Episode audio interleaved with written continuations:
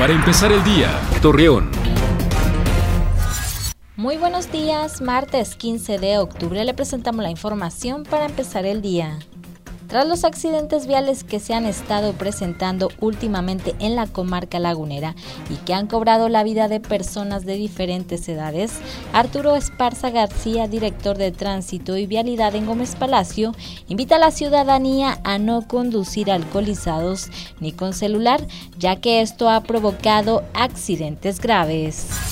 Jessica Andrade Márquez, directora del CISAME en Gómez Palacio, impartió en el Museo del Acertijo una serie de conferencias en las cuales se abordaron diferentes temas y destacaba el suicidio, que tiene como finalidad que las familias identifiquen y puedan prevenir estos actos que se han presentado con mayor frecuencia. El próximo 25 de octubre se llevará a cabo en el Cerro de las Noas la tradicional mega reliquia en honor a San Judas Tadeo, comenzando a partir de las 11 de la mañana con la danza. Asimismo, José Luis Escamilla, párroco de la Catedral de Torreón, informó que se esperan alrededor de 500 personas que podrán disfrutar de este platillo. Acompáñenos con toda la información dos minutos antes de las 9 de la noche por Mega Noticias. Para empezar el día, Torreón.